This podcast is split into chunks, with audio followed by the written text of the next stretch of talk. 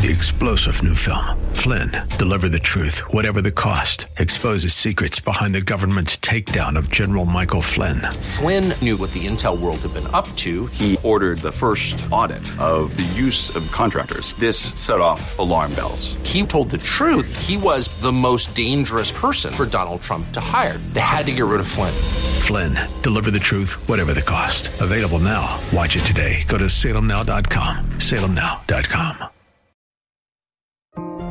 In addition to taking care of one another inside the church, what if we developed a lifestyle of taking care of the most needy outside the walls of the church? How would that change the community and our city? Bob Moffat, president and founder of Harvest Foundation in Phoenix, along with Pastor Julian Gibb, talk with pastors and leaders about how sacrificial love by those in the church to those in need outside the church has helped people see and embrace Jesus Christ. It's that demonstration of Jesus' greatest commandment that we'll hear more about today on the kingdom and its stories. Well, good morning, good afternoon, good evening, wherever you are around the world. Welcome to the kingdom and its stories. My name is Julian Gibb from the Harvest Foundation. And this show is about talking about learning about how people are reaching out and being Jesus's hands and feet. We are all gifted in a certain way and we are all given a certain mission to go out into the world to love our neighbor as ourselves. And so this show is, well, what about you? What about me, Julian? What am I meant to be doing? What are you meant to be doing? What is God calling you to do? Because it is only when we are working, when we are serving, being obedient to Christ, doing his will, that we find our true meaning in life. In fact, eternal life. But today, what about if, if, if I, Julian, or perhaps maybe yourself, what happens if we think we're not up to it? Perhaps there are things we've done and said in our past lives i.e., the time up to now, uh, that we're uh, ashamed of, things that uh, just eat away at us. You know, perhaps in one sense, we perceive that we are not worthy of being God's children and that there's nothing we can offer. Well, we're right on one account and wrong on another. We're right on the one account that we are not worthy. I know that's not uh, politically correct. I know that's not something that uh, we want to hear, but the truth is that we are not worthy by ourselves. However, in the love of Jesus Christ, as we learn in Romans, he died for us whilst we were his enemy. So we are of a great worth through the blood of Jesus Christ. And that includes me and it includes you. So today we're going to look briefly.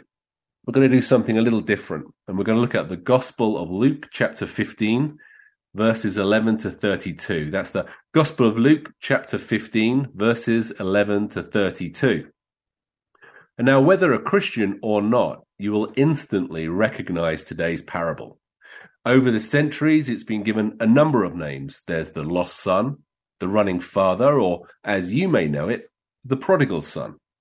is perhaps one of Christ's best known parables, one that is respected by both Christian and non Christian alike. It's inspired writers and poets and musicians, artists for hundreds of years, from Rudyard Kipling to Rembrandt to the Rolling Stones. There's a song uh, they sing, and uh, it's entitled "The Prodigal Son," and Mick Jagger he sings it out. He he howls it out. It's uh, it's a good song, and it has a very good message. The Lord indeed moves in mysterious ways. Anyway, this is the third and final parable in chapter 15. As I said, there's the parable of the lost sheep, the parable of the lost coin, and our text, the parable of the lost son. Something gets lost, it goes astray, it's searched for, and then found, and then rejoiced over. So let's turn to our passage, verse 11. And there we find that a man has two sons. And the younger of them said to the father, Father, give me the share of my property that is coming to me. Give me my inheritance.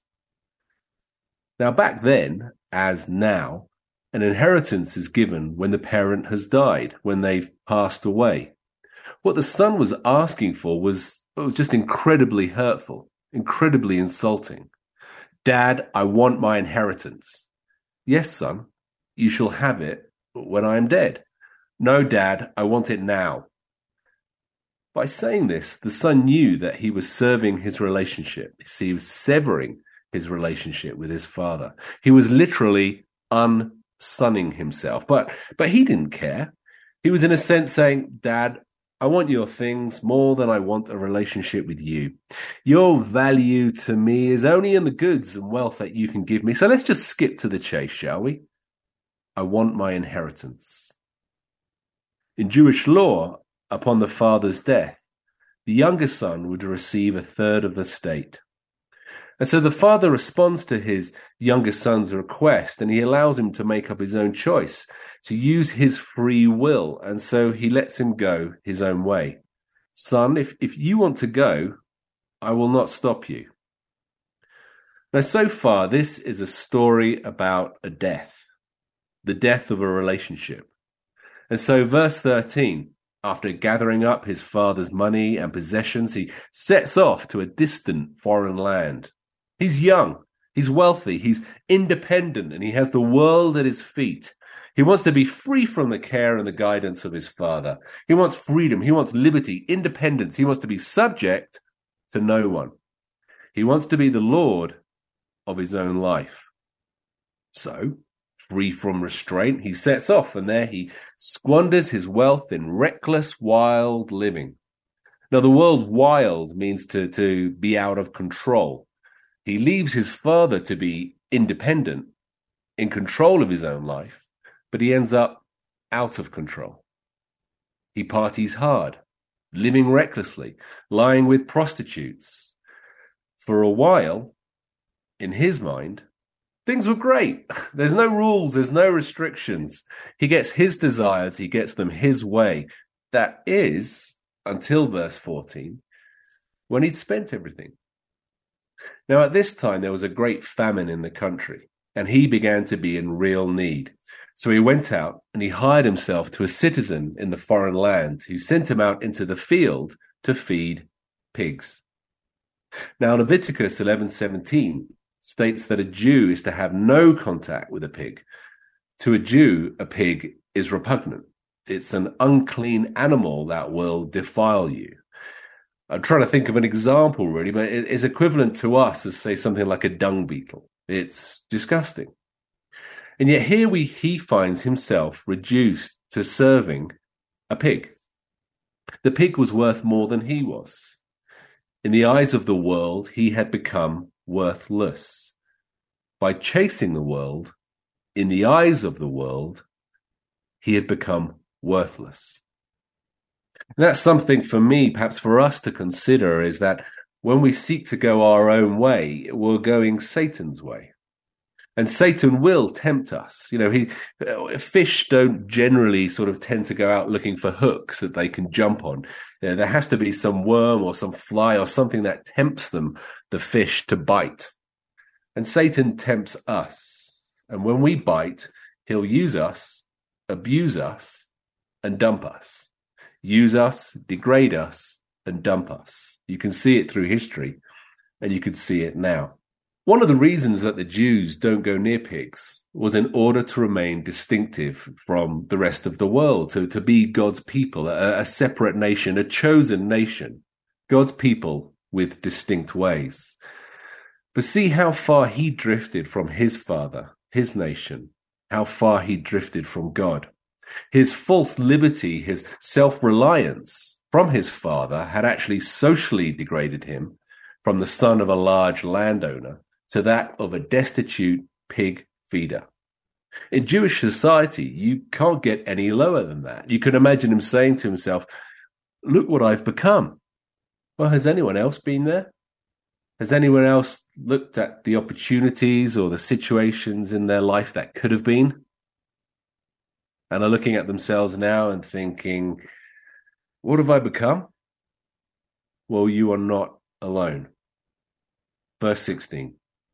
He longed to eat the pods that the pigs were eating, the, the, the pig swill. Now, this wasn't scraps of uh, old vegetables or leftovers, you know, from last night's Mexican or or a steak or whatever it is you eat. This that, that's pig swill deluxe.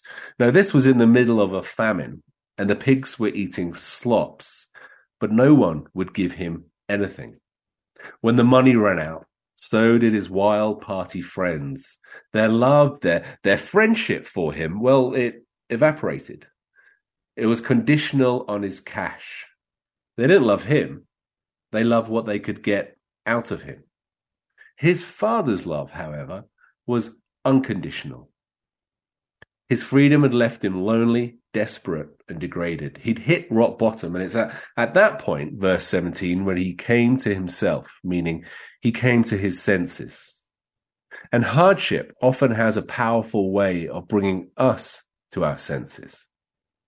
As the prodigal son said, Here I am dying of hunger, when my father's servants have plenty of food and, and food to spare.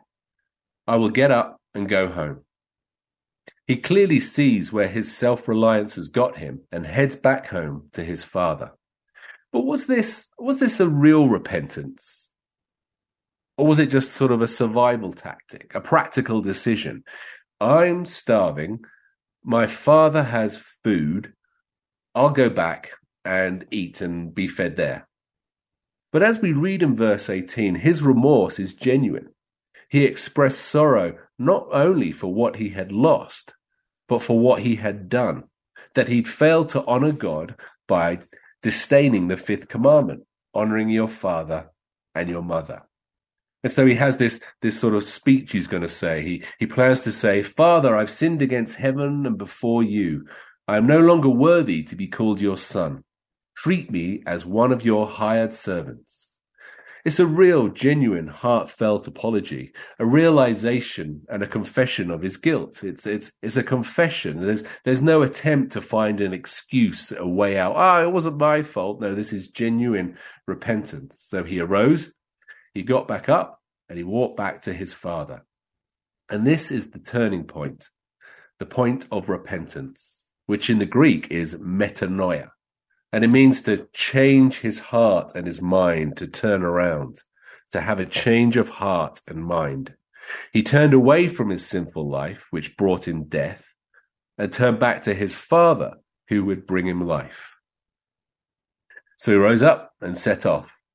And while he was still a long way off, his father saw him. Well, how did he see him?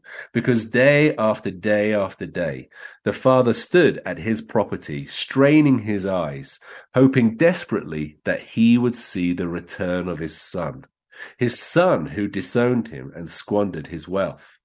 The father had been mortally insulted by his son, who was supposed to love and honor him. His son had broken his heart, squandered his wealth, which, by the way, would have lowered the father's place in society. So, what did the father do when he saw the son coming? Did he stand on the balcony and look out and say, Oh, look what the cat dragged in? This better be good. Or did he shout, I told you, you didn't listen to me. Look at you now. You are no son of mine. Get off my land before I set the dogs on you. Now, it could have been worse. According to Jewish law, Deuteronomy 21, if someone has a stubborn and rebellious son who does not obey his father and mother, his father and mother shall take hold of him and bring him to the elders at the gate of his town. Bring him to the elders at the gate and stone him to death. Is that what the father does? No. Verse 20. The father felt compassion. He ran to his son and embraced him. He literally flung his arms around him. The father was impervious to the stench of the pig swill coming from the son, and he, he kissed him. And the word kissed is in the present continuous tense, meaning he held him and kissed him again and again and again. It's an, an ongoing love. Now, this would be unseeming for uh, a man to be running out he would have to sort of pull up his robes and show his legs and run. It would be it would be embarrassing, but the father doesn't care. He doesn't give it a thought. He doesn't even wait for his son to give an apology. Verse twenty-one. The son only gets halfway through his I'm sorry speech. Father, I have sinned against heaven and earth, but the father's not listening. And verse 22, he shouts out to his servants, quickly, bring the best robe and put it on him and put a ring on his finger and shoes on his feet, and bring the fattened calf and kill it, and let us eat and celebrate. For this my son was dead and is alive again. He was lost and is found. And they began to celebrate. Now the best robe and ring were a sign of position and standing. They conveyed authority. In his destitution, the son went barefoot, but this was only fitting for uh, for someone who was without home. Shoes marked him out to be a freeman. The fattened calf was kept for a special occasion and was slaughtered for the homecoming of a wretched, low-life, pig-feeding, selfish, whoremongering, insulting, wastrel, prodigal son, all of which was eradicated, erased by the Father's love and grace. And this elevated his son and brought him back into the family. Now, excuse me, as we know, this text is a parable. It's a short story containing a lesson. The loving Father is our Father in heaven, and the wayward prodigal son is, well, me, and perhaps you, a prodigal son or a prodigal daughter. You are listening to The Kingdom and Its Stories. My name is Julian Gibb, and today we're blessed to be learning about God's Word and the prodigal son, and how that prodigal son, it turns out, is probably me, and maybe it's you. Perhaps you've wandered away from God. Perhaps, like the younger son, you have left the father and gone out into his world to seek fulfillment and gratification shrugging off any form of outside control, and sought independence and liberty. You sought to find your heart's desires and fulfill your longings through the things of this world. You, you do you. You sought to shake off God's guidance and his loving rule, yet disappointingly, frustratingly, found out that this autonomy, this liberty, is a false liberty. And it's more of a trap than a liberation that this desire of self control has in fact left you out of control, leading a somewhat chaotic, confusing life. As Benjamin Franklin, one of the authors and signatories of the Declaration of Independence, wrote, Nothing brings more pain than too much pleasure. Nothing brings more bondage than too much liberty. Discard God, and you will have liberty liberty that tramples you and leads you into bondage. It is God's freedom that gives true liberty. Unchained liberality leads to discontentment, bondage, and a sense of lostness, as we found out with the lost son. Bernard Levin, who's an English, had to get an uh, English name in there, English journalist, uh, author, and broadcaster. Well, he wasn't a Christian. However, he wrote, Countries like ours are full of people who have all the material comforts they desire, together with some such non material blessings as a happy family, and yet lead lives of quiet and at times noisy desperation, understanding nothing but the fact that there's a hole inside of them, and that however much food and drink they pour into it, however many motor cars and television sets they stuff it with, However many well balanced children and loyal friends they parade around the edges, it aches. Are you aching? Is there a hole in your life? Like the prodigal son, have you tried the ways of the world and yet found them fleeting, unsatisfying, corroding, empty? Are you exhausted in trying to find acceptance and self esteem through the world? Then it is time to rise up and turn back to the Father. Turn back to Christ. It's time to go home. But perhaps you think you're unworthy. Perhaps too just, I don't know, too guilty, too far gone. Well, you're right. But I have some good news for the repentant heart. Well, yes, I mean, perhaps I understand that. I understand that intellectually that you know, people can be forgiven from their, their past sins and maybe God can forgive others like Chris or, or Jeff or Linda, but can he forgive me? Yes, he can. And he does. But Julian, you don't know the things that I've done, the things that I've thought or that I've said. I, I can't even forgive myself. Yes, you know, on the outside, I may look the part, but on the inside, I'm a stinking mess. I've sunk too low. I'm irredeemable. Yet the only person telling you that is Satan. The only one keeping the memory of your sin alive is you. It's finished. The blood of Christ has washed you clean. So come home. You will know the truth, and the truth will set you free. Have you insulted God the Father?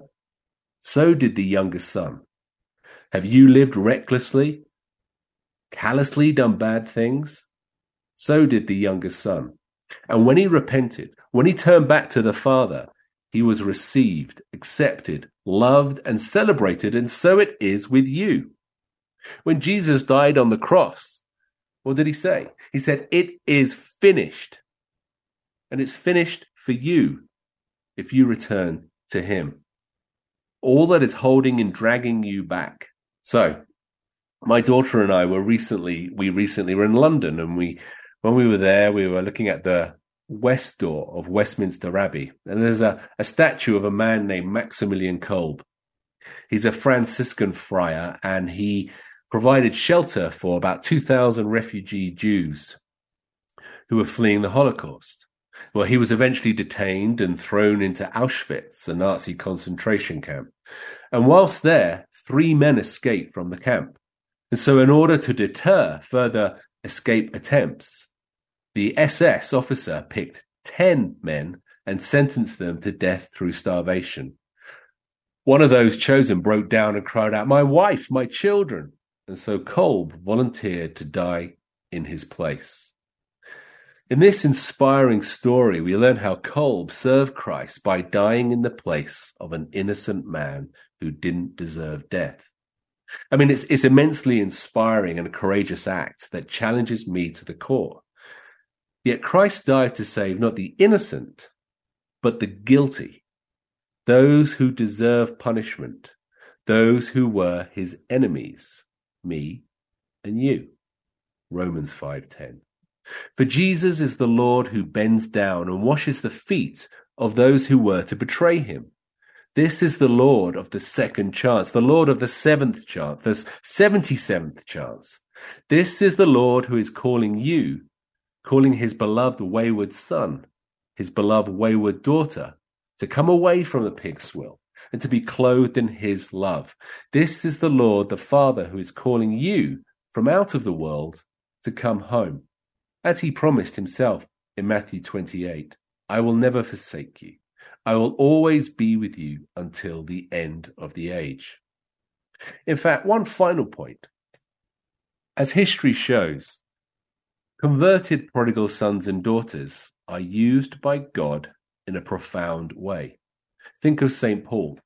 Before his repentance and conversion, he breathed out murderous threats against the church. He tracked down and dragged out Christian men and women from their homes and threw them into prison.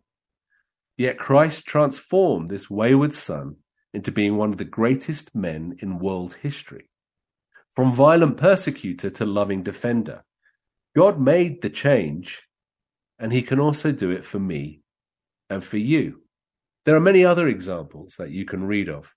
Prodigals like John Newton, the slave trade, uh, slave trader turned slave emancipator. You all know the, the he's the author of the hymn Amazing Grace. In America, here there's Dorothy Day, who, after fully embracing the liberated secular culture of the roaring 20s, having numerous love affairs and devastated by an abortion, wrote, I thought I was a free and emancipated young woman, and I found out I wasn't at all. Christ called his wayward daughter home, and she spent her life providing a voice for the outcast whilst nursing them materially and spiritually. And what of Dwight L. Moody, the American evangelist? As a youth, he could hardly have been called a saint. His supervisor wrote, I can truly say that I have seen few persons whose minds were spiritually darker than his. I've seldom met an applicant more unlikely to ever become a Bible focused Christian, let alone be one who will be of any benefit or use to society. The lost son returned home to Christ and went out to preach to tens of thousands of people, founding, founding Bible training institutes and launching rival campaigns throughout America and Europe, bringing many people to Christ. Christ died for Paul, Dorothy Day, and Moody so that their lives could be transformed and turned around. And Christ died also for you. Converted prodigals are mighty and powerful. You are amongst good company. So I know for me, I know perhaps for you, that there is a passage home to Christ. The door is open. It is time to return home. God bless you as you seek to live out your week in the love of Jesus Christ, in the love of the Father. Jesus defines discipleship as come and follow me. Next Monday at 5:30 p.m. on Faith Talk 1360, we'll hear another testimonial from a leader demonstrating how they and the people of the church are sacrificially loving the needy and beginning to see real change in their communities. If you have a personal example of how you are being the hands and feet of Jesus with your neighbors, we'd love to hear from you. Enter your story at harvestfoundation.org. That's harvestfoundation.org on the Contact Us tab. You can also subscribe to the podcast on the Kingdom and its Stories on Apple Podcast and Spotify. Three star general Michael J. Flynn, head of the Pentagon Intelligence Agency, knew all the government's dirty secrets. He was one of the most respected generals in the military. Flynn knew what the intel world had been up to, he understood its funding. He ordered the first audit of the use of contractors. This set off alarm bells. The explosive new documentary, Flynn, Deliver the Truth, Whatever the Cost, and covers the facts behind this scandal. Flynn told the truth. He was the most dangerous person for Donald Trump to hire. I find out the worst enemy that I'm going to face in my life is right here in America. They took my assessment and they wanted me to change it. And I was like, I'm not changing it. They had to get rid of Flynn with in depth interviews, archival footage, and never before seen personal records of the man behind the headlines. I just felt like I was drowning. Flynn, deliver the truth, whatever the cost. Available now. Watch it today. Go to salemnow.com. Salemnow.com.